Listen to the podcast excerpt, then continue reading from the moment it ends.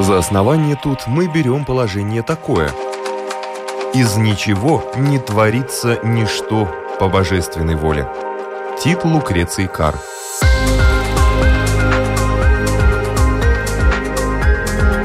Дерзкие теории, смелые гипотезы, предположения, которые завтра могут стать аксиомами. Программа обо всем, что нас окружает. Природа вещей. На Латвийском радио четыре.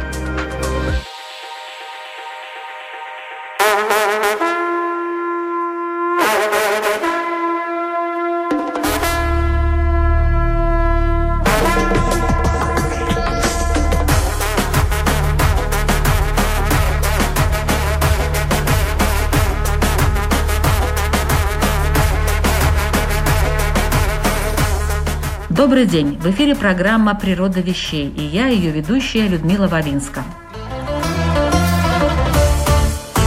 Я встретил девушку, я встретил девушку полумесяцем бровь, на щечке родинка и в глазах любовь. Вот такими небольшими штрихами, всего двумя, кстати, описывается в известной песне та, которая с ума свела и сердце разбила. И, видимо, внешние особенности тут имели очень большое значение. В западной культуре мода, скажем, на брови, то ниточкой удивленно приподнятой, то широкие и длинные, меняется довольно часто и кардинально. А что происходит на Востоке? Как там менялся взгляд на женскую красоту? И в чем заключается феномен восточной красавицы? Говорим об этом сегодня с историком, культурологом, сотрудником Российского государственного музея Востока Диной Гавриковой. Добрый день! Здравствуйте, Людмила!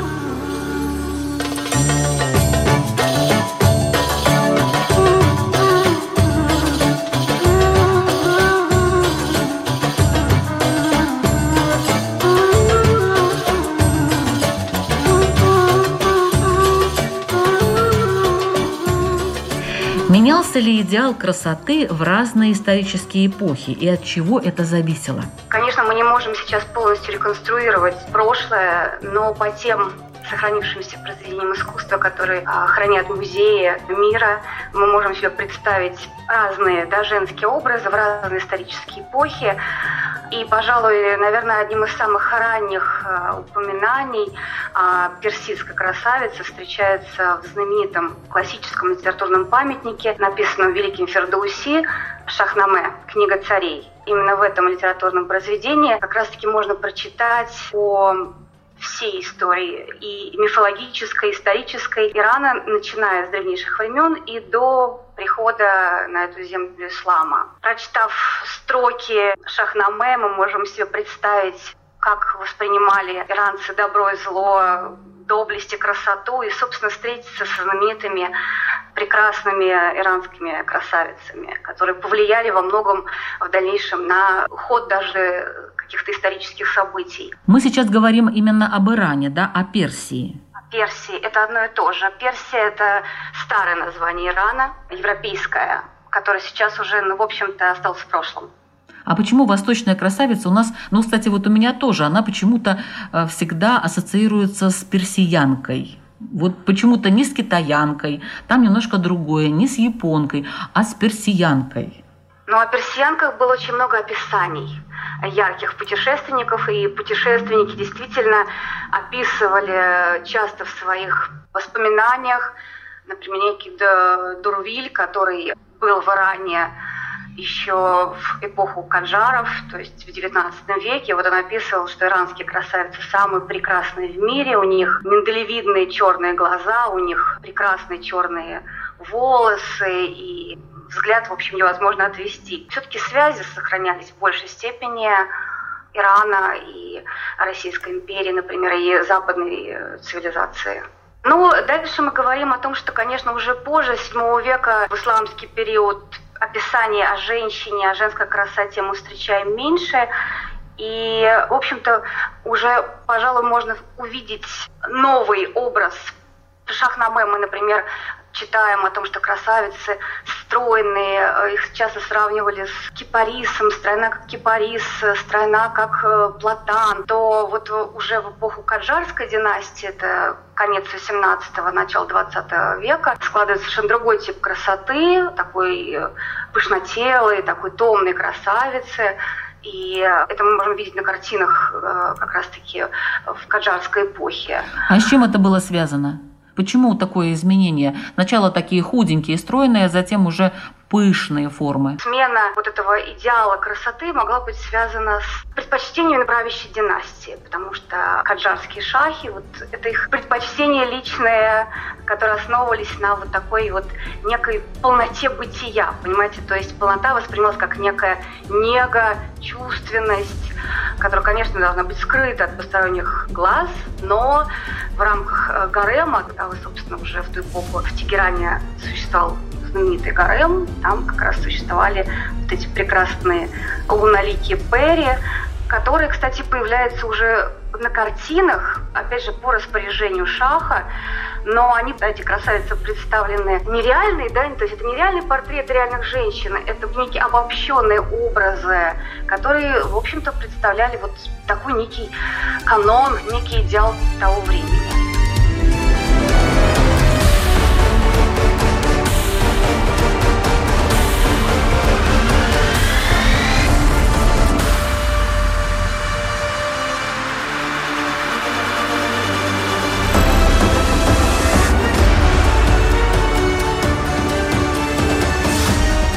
Отношение к женщине вообще на Востоке, если брать с такой вот глубокой точки зрения, да, философской, она часть бытия. И Великая Мать, и во многих восточных учениях выступала как Великая Богиня.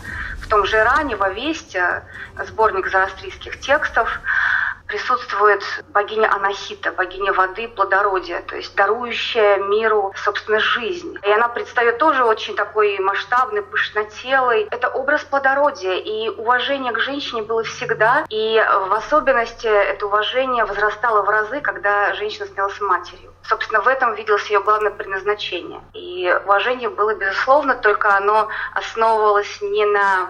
как в западном обществе, да, равноправие, а, в общем-то, каждый член семьи знал свои обязанности, свои роли, и именно достойное следование, да, вот этим уже установленным правилам, оно считалось образцом как раз-таки идеального поведения женщины.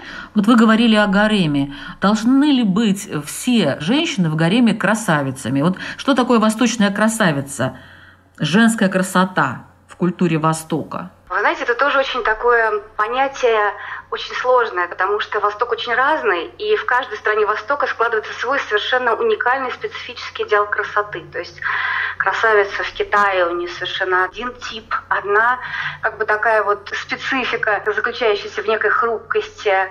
А вот в Персии как раз-таки, особенно вот уже в поздний период, в позднее Средневековье, складывается образ такой чувственной женщины, с яркой, но в то же время, вы понимаете, красота связана с представлениями о гармонии, да, вот как мы понимаем, что что-то красиво, лицезрея это, да, вот э, великий персидский поэт Омар Хайям, он об этом задумывался тоже и писал в своем трактате, он написал целый трактат о свойствах красивого лица, и он очень красиво говорил о том, что красивое лицо считают большим счастьем, а его лицезрение хорошей приметой. И счастье хорошего лицезрения имеет такое же влияние на состояние людей, как счастливое сочетание звезд на небе. Красивое лицо делает старика молодым, молодого ребенком, а ребенка ангелом. То есть это вот некое особое мироощущение. Понимаете, у каждого народа оно свое. Не только на Востоке, но и вообще во всем мире, да, вот определенные черты лица, особый цвет, особые формы. И в этом как бы вот все разнообразие мира.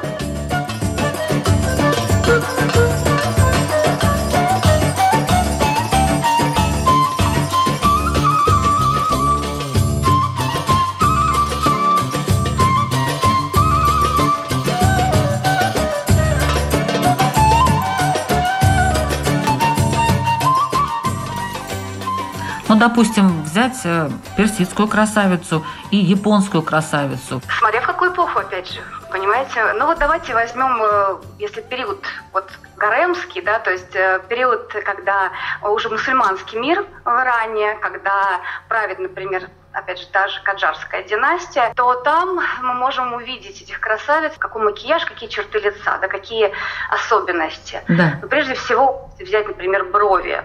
Брови ценились пышные, монобровь, единая линия бровей, сросшаяся на переносице. Для того, чтобы создать такую единую линию бровей, использовали специальный косметический набор, так называемый хавтранг, семь цветов. Это семь косметических средств, которые, в принципе, сейчас до сих пор, я думаю, используются в странах Ближнего Востока. Это хна, ей покрывали красавицы свои кисти рук и стопы ног для придания мягкости кожи, для оттенения белизны кожи. Что касается вот как раз бровей, с чего мы начали, там использовалась сурьма. Вот это излюбленное средство макияжа, которые использовали персидские женщины. Также подчеркивали свои красивые миндалевидные глаза и даже лечили глаза сурьмой. Использовалась румяна, то есть такое румяное лицо. Губы, наоборот, считались, должны быть очень маленькими. Их сравнивали с фисташкой или точкой, крошечными совершенно. Очень ценилось, вот вы зачитали небольшое стихотворное произведение, да, вот действительно родинка. То есть маленькая такая мушка, которая очень, так сказать, завлекала, волновала. Если ее не было, то ее рисовали на щечке или на подбородке, или даже на лбу. То есть это тоже такой очень интересный элемент. А, а в Японии? Японская красавица, да, да, да, вот. Да, то есть здесь никаких румян. То есть японская красавица, вообще их почти не видели. Японские красавицы общались с своими возлюбленными через ширму. И о красоте японских красавиц судили даже, вы сейчас будете удивлены, но не по их даже внешности, а по их талантам. То есть обращали внимание на их стихотворные таланты, то есть поэтические таланты, как они сочиняли стихи, как они музицировали, как они вели диалог и так далее. То есть это абсолютно скрытая красота. И, например, японская красавица, первое, что приходит в голову, да, сразу в большинстве там, западной публики, да, это гейша, да, но гейша – это артистка, это как раз-таки девушка-женщина, которая должна была так себя вести, что любой мужчина в ее обществе почувствует себя прекрасно и расслабленно. Причем это связано будет не с физическими удовольствиями, а именно с такими, в общем, интеллектуальными, душевными. Это имело место быть. Но гейша – это красавица японская, это образ красавицы. Конечно, конечно. Она создавала образ, это образ красавицы. Она создавала вот этот очень отточенный, очень сложный, очень символический образ красоты. Потому что можно даже обладать не очень богатыми данными, но умея создать этот образ, и главное уметь себя вести подобающим образом, можно было завоевать вот этот титул красавицы, да, такой, который будет очень-очень популярна в обществе. А в Китае также было? Были отдельные люди, которые создавали этот образ? Красавицы китайской, китаянки? Не в той степени, не в такой степени, но в Китае существовали целые обряды, которые были направлены на достижение вот этого идеального образа, и они были подчас очень варварскими, на наш взгляд, европейскими, жестокими, и таким вот критерием женской красоты в Китае считалась маленькая стопа ноги. Это, наверное, очень известный факт, когда маленьким девочкам в Китае бинтовали стопы ног, чтобы ножка оставалась крошечной.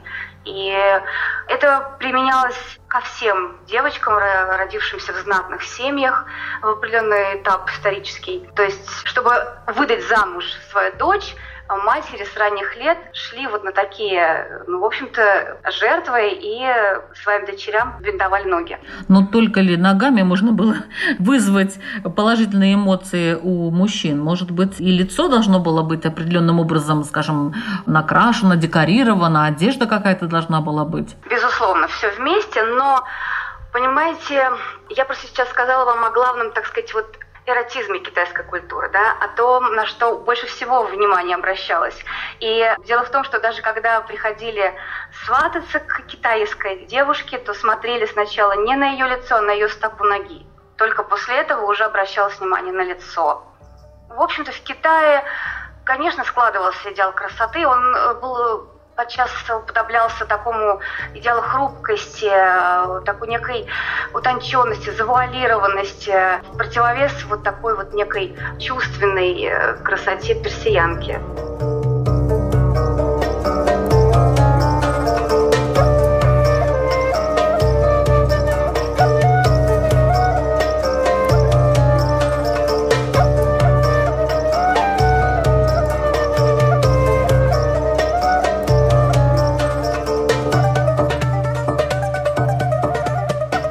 Да, вот знаменитые красавицы в персидской поэзии даже были воспеты, были какие-то истории любви. Если китаянка брала, ну скажем так, ногами, маленькой стопой, то персиянки брали глазами, потому что все остальное да, было закрыто, мне вы, кажется. Вы, вы совершенно правы. Действительно, взгляд такой очень... Ведь даже учили в гаремах, как смотреть. Вот с таким тонным кокетством надо было, с тонным каким-то вот удивительным таким чувством, чтобы, конечно, привлечь внимание. Ведь на самом деле полигамные семьи приводили к тому, что роль завоевательницы часто даже приходилось выполнять не мужчине, а женщине. То есть женщина должна была привлечь внимание, чтобы, в общем-то, завоевать ключ к сердцу мужчины, к сердцу возлюбленного. Но она не могла, допустим, раздеться. Вот какова была степень открытости, вот обнаженности, насколько могла персиянка открыто показать свои прелести, то есть оголиться? Ну, смотрите, если мы говорим, смотря о каком периоде, если мы говорим вот о гарем, то, собственно, степень открытости и обнаженности могли себе позволить только обитательницы гарема, которые не покидали стен дворца. Само слово «гарем», оно от арабского «харам», то есть то, что запретно. И если внешний мир мусульманский – это мир строгих правил, и во внешнем мире женщина была абсолютно закрыта от посторонних взглядов, то в гаремах это был такой, знаете, рай свободы, раскрепощенности. Складывался свой такой удивительный мир роскоши. И даже могущество персидских шахов могло показать количество красавиц в его гареме. Вот как, например, армия или флот, вот так и гарем. Как вот султанов, например, да, османских. Но, но они вот, могли, скажем, шахов. Показать свой гарем, да, выстроить вот так их вариант, сказать, вот, пожалуйста, вот мои красавицы. Или это все было закрыто запрет, но он просто рассказывал, у меня много красивых женщин в гареме. Нет, конечно, нет, нет, нет. Нет, конечно, нет. Никто, кроме самого шаха, не мог пройти в его гарем. Это было совершенно его прерогатива. Он знал всех красавиц, и они, в свою очередь, конечно, каждая из них мечтала приблизиться к повелителю, служить ему, поэтому их очень тоже много воспитывали. То есть это было как бы еще и некий, ну, можно сказать, своеобразный институт, где их обучали самым разным искусствам, и не только танцам, музыке. Например, очень многие красавицы гарема, они... были искусны в каллиграфии, в поэзии, оставили свои мемуары.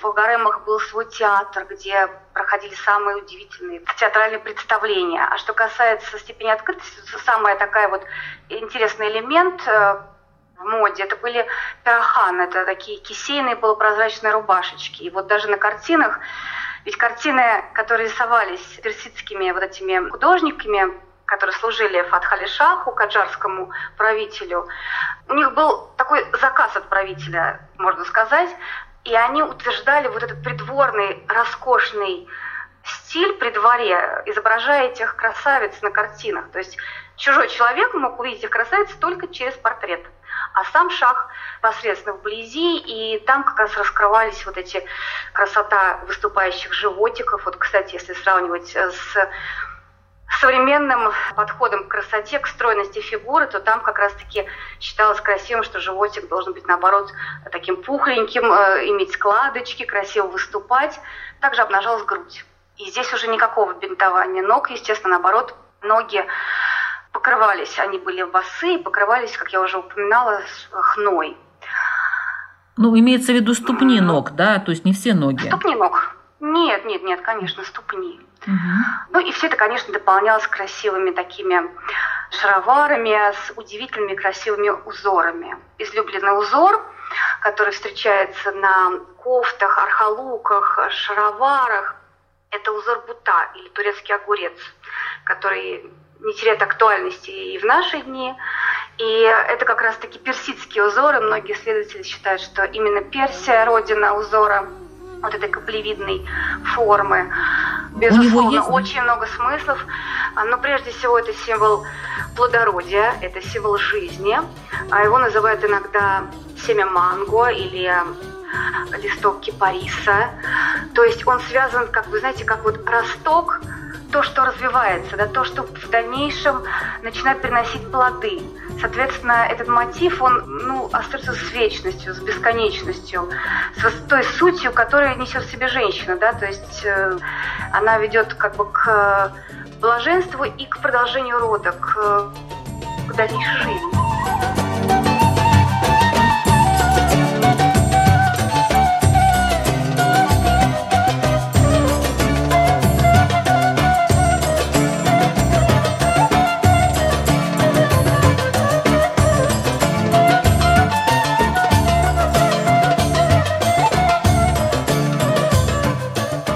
Если посмотреть на портрет такой женщины, красавицы персидской, что мы еще увидим, кроме костюма? Какие-то украшения, может быть, ну, про косметику мы немножечко сказали. У нее лицо закрыто? Лицо у нее открыто, если мы говорим о живописи. И если красавица живет в гареме, они не закрывают лицо. Лицо закрывают при выходе, если это как бы обычная женщина, живущая в семье со своим мужем, то там совершенно другие истории. И надо сказать, что закрытость, она определяется женщиной в зависимости от того, с кем она находится.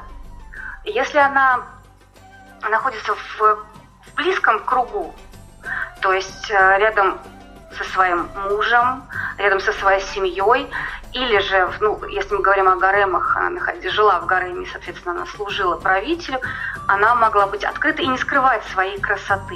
И если же она была вынуждена выйти и общаться с более, так сказать, посторонним кругом людей, то она должна быть абсолютно скрыта. Это, собственно, сохраняется и по сей день в Иране. Украшения больше всего любили жемчуг. Любили жемчуг. Это были многочисленные ряды ожерелий, это были серьги, это были очень красивые атласные шапочки, кокетливо сдвинутые на бочок и расшитые самоцветными камнями, тем же жемчугом, перьями. Украшали руки всевозможными перстнями. Прокалывали носик, могли вдевать в крыло носа тоже небольшие вот такие колечки, использовали самые разные, и золото в том числе. Очень были распространены татуировки, временные татуировки могли носить. То есть была очень такая яркая, очень влекущая красота. Но, опять же, действительно, самым выразительным элементом, как бы частью женщины в Иране считались всегда ее глаза. На глаза женщины в Иране обращали внимание и художники, и поэты, и путешественники. То есть вот эти большие черные миндалевидные глаза, которые всегда обрамлялись большой такой линией сурьмы, подводились, и сверху монобровь, да, вот эти черные красивые брови. Если сравнить с современной ситуацией, был период, когда практически все носили маски, то мне кажется, что как-то больше стали внимания даже западные э, жители западных стран, больше стали обращать внимание на глаза, правда? Может быть, вот э, от этого это все идет. То есть, когда ничего больше нету, то основное внимание на глаза, и тогда уже, да, вот понимаешь, что глаза, зеркало души и тому подобное. Зеркало души. Да, конечно, конечно. Вы знаете, конечно, вот это на самом деле очень здорово, то, что красота женщины раскрывается именно, ну, для близкого ей человека, для ее возлюбленного. И если мы, например, будем описывать иранских красавиц, представлять их себе, ведь они есть еще и не только в каджарских живописи, но и вот в более ранних, я уже упоминала, источниках, вот в литературных поэмах, например, Лейла и Меджнун или Хасров и Шерин. Такие описания прекрасные, что даже просто не видя взглядом эту красавицу, а только вот благодаря этим поэтическим строкам, представляя ее, уже, ну, в общем, в восхищении находишься. Настолько красиво эти писания, причем всегда, описывая эту красавицу, художник или поэт, он наполнял эту красавицу еще душевной, такой внутренней чистотой и целомудрием. И вот эти истории, которые знают, я думаю, все жители Ирана, классические эти истории любви, они трагичны. Лейла и Меджнун — это такая история Ромео и Джульетты ближневосточная, которая была написана, кстати, еще до шекспировского произведения. Ее трагичность, конечно, еще в разы, мне кажется, сильнее, чем у Шекспира в Ромео и Джульетте, потому что здесь такая разыгрывается трагедия, и заканчивается все очень печально. И даже в самые сложные моменты, когда вот Лейла, казалось, может быть своим возлюбленным, но ей не позволяет ее целомудрие, ее чувство долга, она остается все-таки верной нормам, вот этим правилам внутренним, чем чувствам. И это восхваляется, воспевается в женщине Веране. То есть верность нормам, она более сильная, вот это чувство более сильное, чем верность к чувствам. Совершенно верно, да. И это да. так остается и дальше, скажем, в двадцатом веке? Или это такие ну, вот предания старины ситуации. Глубокой? Конечно, это классические произведения, такие, знаете, вот то, что должно, то, что вот как бы действительно показывает нам некий идеал вот этих чувств, отношений, силы любви, те чувства, которые, кажется, в современном мире уже сложно представить такой масштаб и глубину чувства. В двадцатом веке, конечно, очень что много меняется, меняется эпоха, меняются нравы. С падением Каджарской династии и с приходом нового правительства Реза Пехлеви идет курс на модернизацию Ирана, и начинается процесс, когда иранские женщины начинают снимать с себя вот эти все длинные одежды, хиджабы, и, в общем, они начинают быть похожими на своих западных сестер. То есть даже в шестидесятые годы в Иране были в ходу мини-юбки, достаточно свободные отношения. Но это все продолжалось вплоть до Исламской революции, которая вернула все вот в мир жестких правил в отношении и в том числе иранских женщин, иранских красавиц.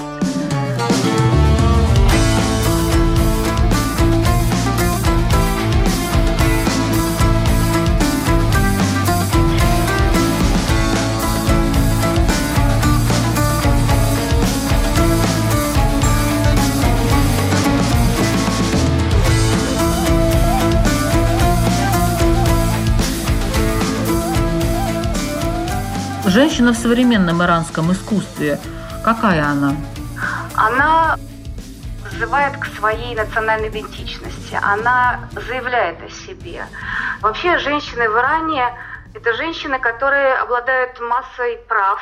И сейчас, если, например, женщины гарема были в большей степени все-таки неграмотные, хотя, конечно, я упоминала, некоторые из них, особенно приближенные к самому Шаху, они обладали грамотностью, там, поэзией, этими искусствами, то все-таки в большинстве случаев безграмотные. А в современном мире сейчас иранские женщины учатся в университетах, они занимают достаточно высокие посты, они реализуют себя в юриспруденции, журналистике, актерской карьере, они идут даже в политику, что, в общем-то, представляется достаточно важным. Например, иранская правозащитница Ширин Эбади, она была даже удостоена премии мира за вклад в дело защиты прав человека, особенно женщин и детей. И если говорить об искусстве, то в искусстве в большей степени, конечно, встречаются актрисы. Вот очень известная актриса Гугуш, она, правда, родилась в пятидесятых годах. Ее нельзя назвать совсем современной, она скорее эпохи уже семидесятых годов. Потом она после революции покидает Иран и живет на Западе. Она очень много снимается. Вот есть замечательный фильм с ней «Долгая ночь», который был очень популярен еще в семидесятых годах. В разных странах, в том числе в Советском Союзе.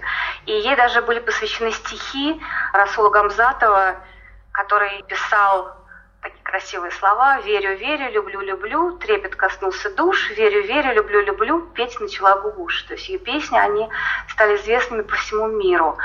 И есть очень интересные женщины-фотографы. Я бы хотела отметить Тару Гаударзи. Вот она фотографировала, у нее есть разные серии фотографий, и вот одна из фотографий называется «Зеленая чадра», где она показывает женщину, как бы облаченную полностью с головы до пят, знаете, в такой ковер из, как бы, из травы, из зелени. Она показывает, как женщина связана с землей, со своей землей, как бы корнями уходит. И это ее закрытость зелеными листьями, ну, как бы ее делает частью, да, этого мира. В Вторая очень интересная фотограф, очень известная сейчас и за пределами Ирана. Это Шади Гадиряни. Она тоже как раз-таки обращалась в своем творчестве и к эпохе Каджарской династии, потому что фотографии каджарских наложниц хранятся в Голестане, во дворце. Надо сказать, что Шах еще сам фотографировал своих наложниц. Он очень любил фотографию, которая появилась как раз-таки в начале двадцатого века. И, кстати, ателье, фотоателье открывает в Тегеране русский фотограф Антон Севрюгин. И вот Шах фотографирует своих прелестниц. Эти фотографии хранились в специальном там, таком атласном альбоме. И вот когда Шади Гадиряни училась, она как раз-таки в архиве увидела эти фотографии, этих красоток, и позже создала целую серию каджар, где показала современных женщин, облаченных в чадру черную, но в руках у них какой-то предмет современной жизни. То есть это может быть магнитофон, это может быть чайник, это может быть утюг и так далее. То есть она как бы пыталась соединить и показать преемственность между женщиной прошлого и женщиной вот современной эпохи. Собственно, все свое творчество, фотографии, она посвящает иранской женщине и показывает ее очень-очень интересным образом.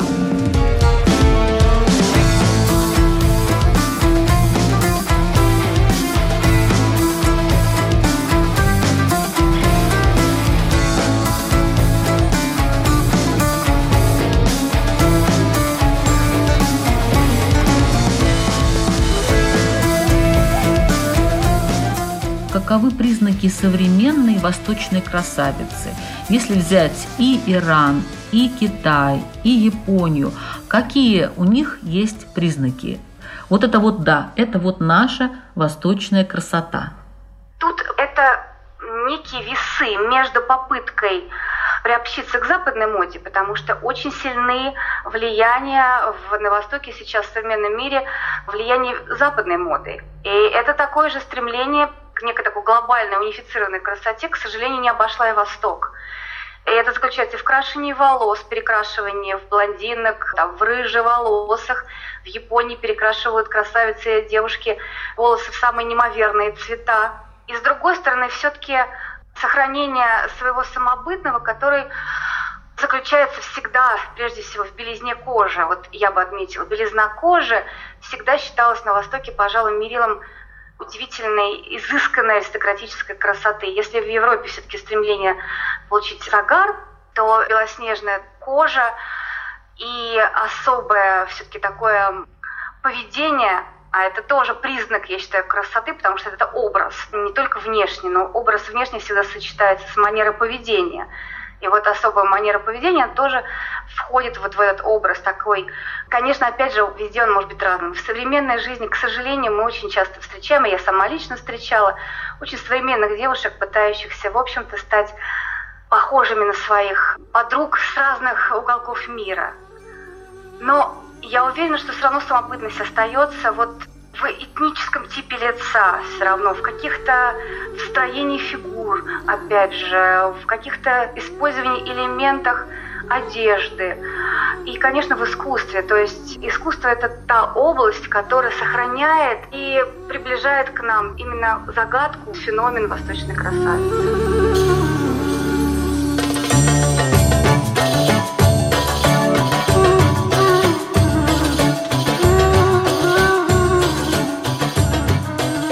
О, женщина, ты вечности кувшин, звезда гарема, волшебство Востока, как ты близка и далека от Бога в жестоком мире ружей и мужчин.